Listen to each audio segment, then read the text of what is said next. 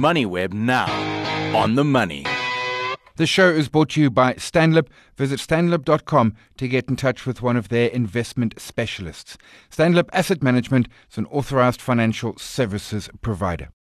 Chatting now with Ridge Corsi. He is Executive Director and Research Head for Money Banking and Macroeconomics at First Source Money. Rich, appreciate the early morning time once again. An article you put out around central banks' uh, inflation targeting and, and, and frankly, critiquing the, the, the, sort of the single mandate that, that, that central banks seem to stick to, which is that inflation targeting. And you're saying there is, there is examples out there, uh, particularly from Asia, where multi-mandate really does work.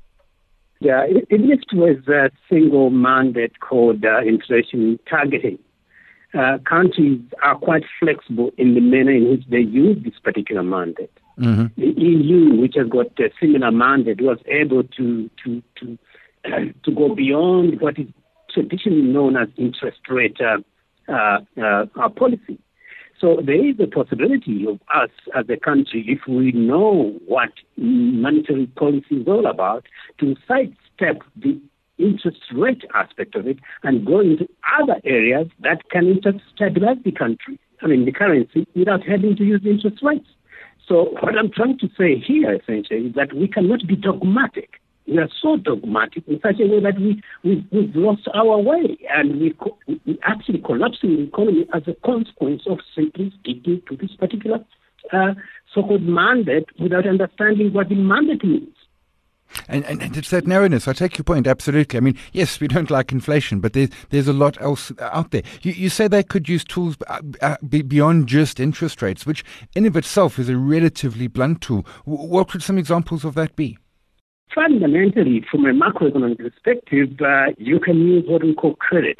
Mm-hmm. You can vary credit. You can ask the banks to vary credit if you are a, a central bank that understands how credit plays. So the fundamental uh, tool used by Asia, including Bangladesh, as a least developed country, is that they were using credit they would very credit because if you can give me credit that I go and buy sweets or you give me credit that I'm going to buy uh, to put up a plant, frankly, inflation is going to differ. So you can actually manipulate inflation through credit. That is the primary tool that should actually be used. Well, you can also use other forms anyway, but credit is the fundamental, the primary tool you can use instead of having to use interest rates. And you mentioned Bangladesh there, and in your article you, you, you reference them quite a bit, and, and they absolutely have have in, in many senses. I mean, they are the poster child for what you're you're talking around here. And whereas our own central bank, I mean, you know, you mentioned you talk around the, the phrase of structural employment, which almost gives the the, the SARB a, a a, a, way out. They say, well, unemployment is structural, nothing we can do. But hang on a sec, at least be trying. And, and frankly, it can become less structural and we can try and fight it instead of just that single focus. That's, that's really the issue here. You know, what has become the, the, the game for the Reserve Bank and the Treasury is to assume that, well, the employment what we have is structural. But structural, by definition, means um, we, we're producing people who are irrelevant to to to to to, this, to, to the jobs that are being created. Mm-hmm. All right.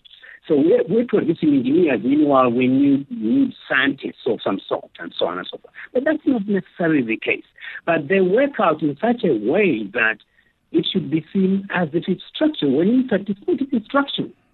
What we have done is because we are so used to using a particular tool all right? mm-hmm. That particular tool leads us into thinking that this that we're doing, or well, it leads us into, into creating what we, we think is structural employment, when in fact it's not.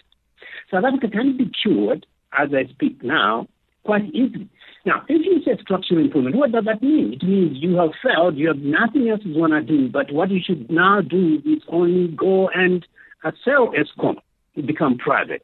Okay, mm-hmm. so you, you go you, you you you you go selling SOEs, you go structural reforms like you know opening up pipes to, to, to have much water flowing. You can do all that. We know it does help, but it's not going to solve unemployment problem in this country. What's going to solve unemployment problem in this country is to ensure that the banking system works properly, the fiscal policy is engineered properly, the monetary policy itself is also engineered in such a manner that it works together with fiscal policy and boosts the economy. All manners of saying structural structure is not going to help us. What the Reserve Bank is doing is to absorb itself away from solving the national, the national challenge by speaking to the little they know. And we are saying it shouldn't be like that. Yeah, and, and using that, the structural as, frankly, an excuse. We'll leave it that there. Always Absolutely. appreciate the time. Regin Corsi, First Source Money, thanks for the early morning insights. The show is brought to you by Stanlib. Visit stanlib.com to get in touch with one of their investment specialists. Stanlib Asset Management is an authorized financial services provider.